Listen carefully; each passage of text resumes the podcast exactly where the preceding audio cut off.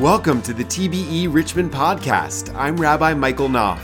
On this feed, you'll hear sermons, teachings, music, conversations with guests, and so much more from us here at Temple Beth El in Richmond, Virginia. Thanks for learning and growing with us. Shabbat Shalom. You can hear me okay? Thumbs up. Hopefully. Um, nice to be with you all this morning.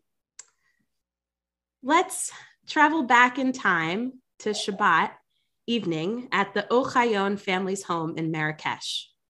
At Shabbat dinner in Morocco, we sang songs at the Shabbat table in between courses of delicious Moroccan food. The long table of my new friends looked at me to suggest a song to sing. And immediately I thought of the song, Od Yavo Shalom Aleinu, Od Yavo Shalom Aleinu, Od Yavo Shalom Aleinu ve'al kulam.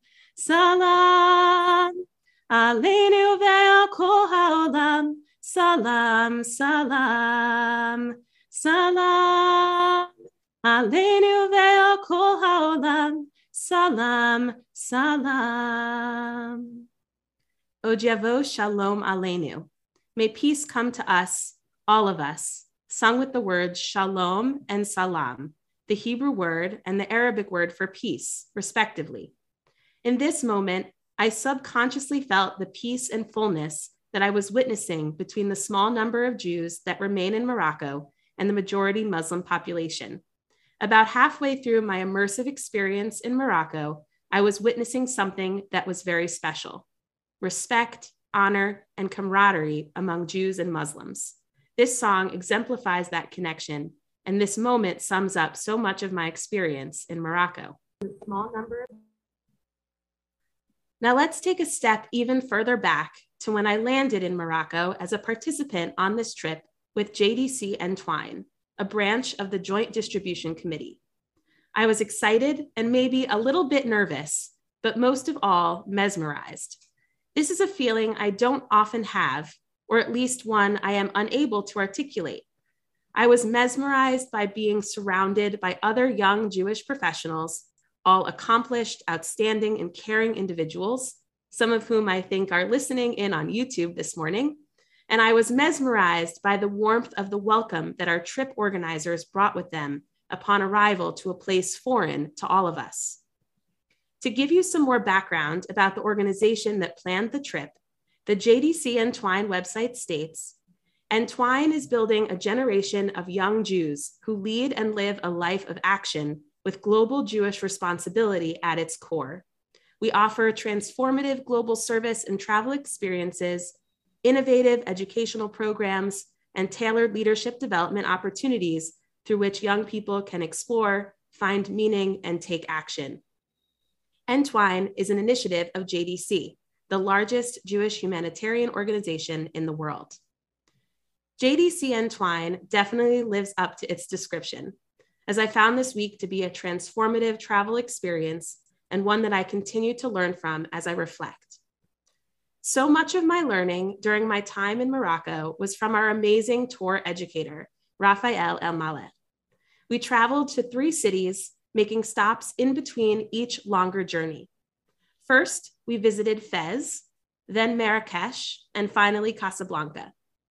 Each city we visited included stops at synagogues and other Jewish sites, such as cemeteries and even some Jewish owned shops. There was so much to learn, and I have a lot to share. So I'm going to tell you about one of my favorite days. One of my most meaningful days on the trip was when we traveled outside of Marrakesh. First, we stopped at the grave and shrine of a tzaddik, or righteous person. All over Morocco are shrines and elaborate graves to righteous rabbis, and also, I may add, some women as well, who were known to be pious and wholesome people whose legacies live on. In Morocco, Jews and many others visit these burial sites to honor the memory of the tzaddikim, righteous people.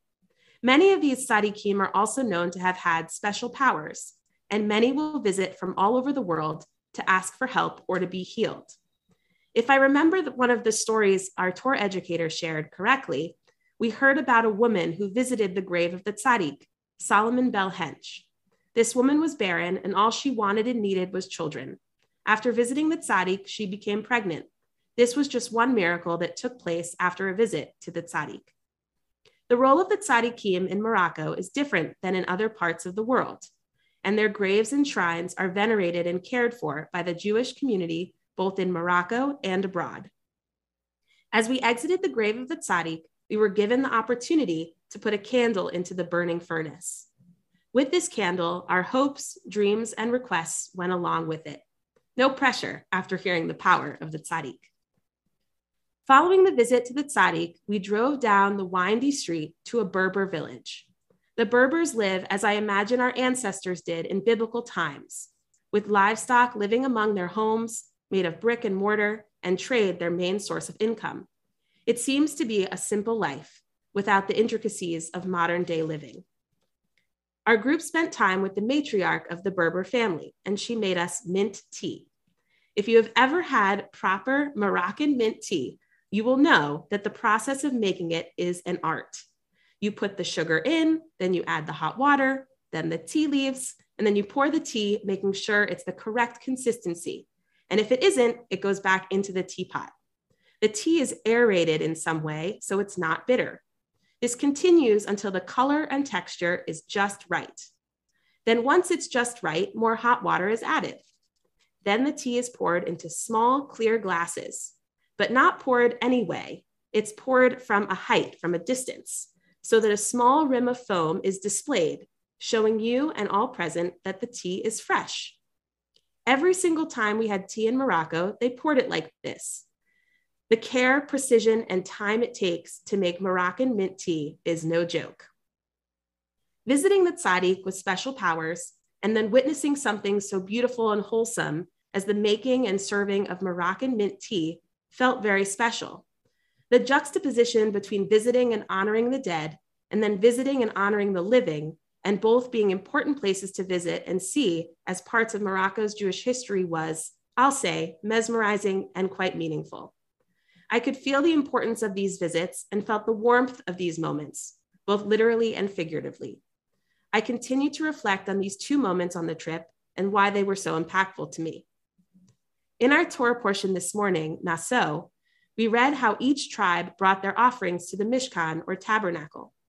The list goes on and on, and it almost seems never ending. Right before we learn of the tribe leaders bringing their offerings or gifts to the Mishkan, we learn the priestly blessing or Birkat Kohanim. How are we to hold this moment of being blessed, knowing that soon we must share our blessings and our gifts? This give and take is one I feel strongly, especially today. The beauty of being the recipient of so many blessings, yet making sure to not only take in those blessings, but give back in my own way with my own gifts. I believe it should always be a continuous cycle. As I reflected on these verses in Parashat Naso, I realized that I just experienced and witnessed the sharing of so many gifts on this trip the Berber family opened up their home to offer us not only tea, but an insight into their way of life. A Moroccan Jewish family opened their home to us for Friday night Shabbat dinner and spoke to us about their family legacy in Morocco. An older woman living alone and now supported by the joint welcomed me and others in my group into her home with homemade cookies and tea, and her joy from our visit will forever be in my memory. And of course, our tour educator, Raphael, and our JDC staff on the ground in Morocco, Dorit, welcomed us, taught us, and shared their gifts and talents. You may see a trend here. We were welcomed into the homes and into the lives of the Moroccan Jewish community. The Moroccan Jewish community was beyond hospitable, and honestly, it was not only the Jews, it seemed to be everyone. I witnessed the camaraderie and friendship between our tour educator and the people he saw on the street. We met with non Jewish tours educators too, and they were beyond friendly and welcoming as well. The deep sense of community was felt, and in a Muslim country, to witness the respect that the community has for Jews warmed my heart. An example of this is even seen in the daily newspaper, where the Hebrew calendar date is listed alongside the secular calendar date. As our tour educator would say, what a machaya, And honestly, my response the whole trip is exactly that. Machaya, meaning a true joy and great pleasure. I feel blessed and grateful to have been on this trip and had this experience. Morocco will forever hold a special place in my heart, and it was because of the gifts that were shared with me during my trip.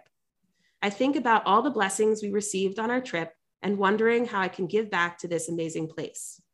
Being inside Jewish Morocco gave me a closer look into the lives of Moroccan Jews and all that Morocco has to offer.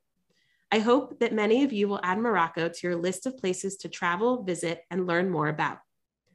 For the Jews around the world, we often send financial support, but we must also visit and show our love by being physically present when we're able. I felt that the group I was with had this role to lift up the spirit of all whom we met and interacted with during our time there.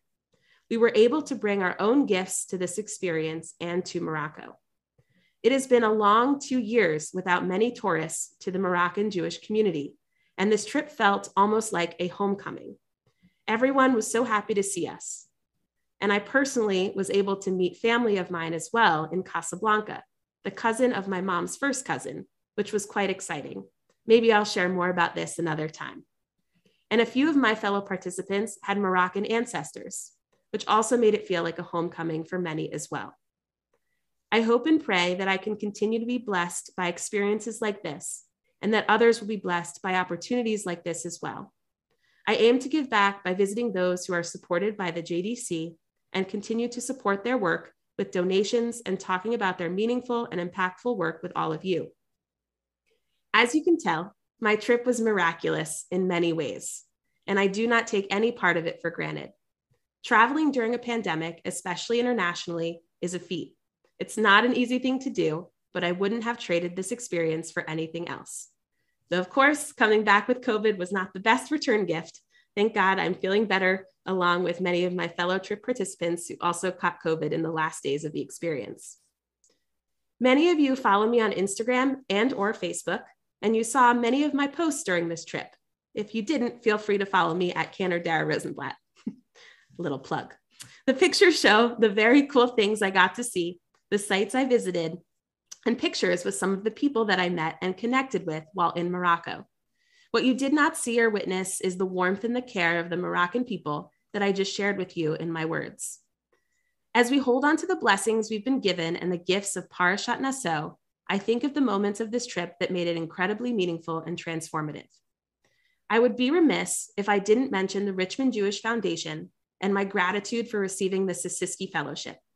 Thank you to them and Temple Bethel for encouraging me to go on this adventure.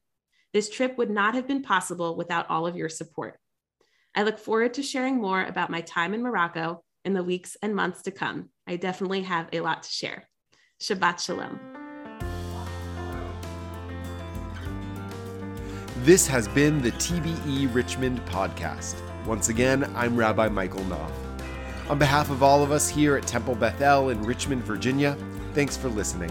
I hope this episode was uplifting and enriching. If you haven't already, please subscribe to this feed wherever you listen to podcasts so you'll never miss an episode. And please rate and review us so others will have an easier time joining the conversation. Our theme music is composed and produced by Stephen Frost. Learn more about our dynamic, warm, and passionate congregation affiliated with the United Synagogue of Conservative Judaism at www.bethelrichmond.org. Until next time, Shalom, y'all.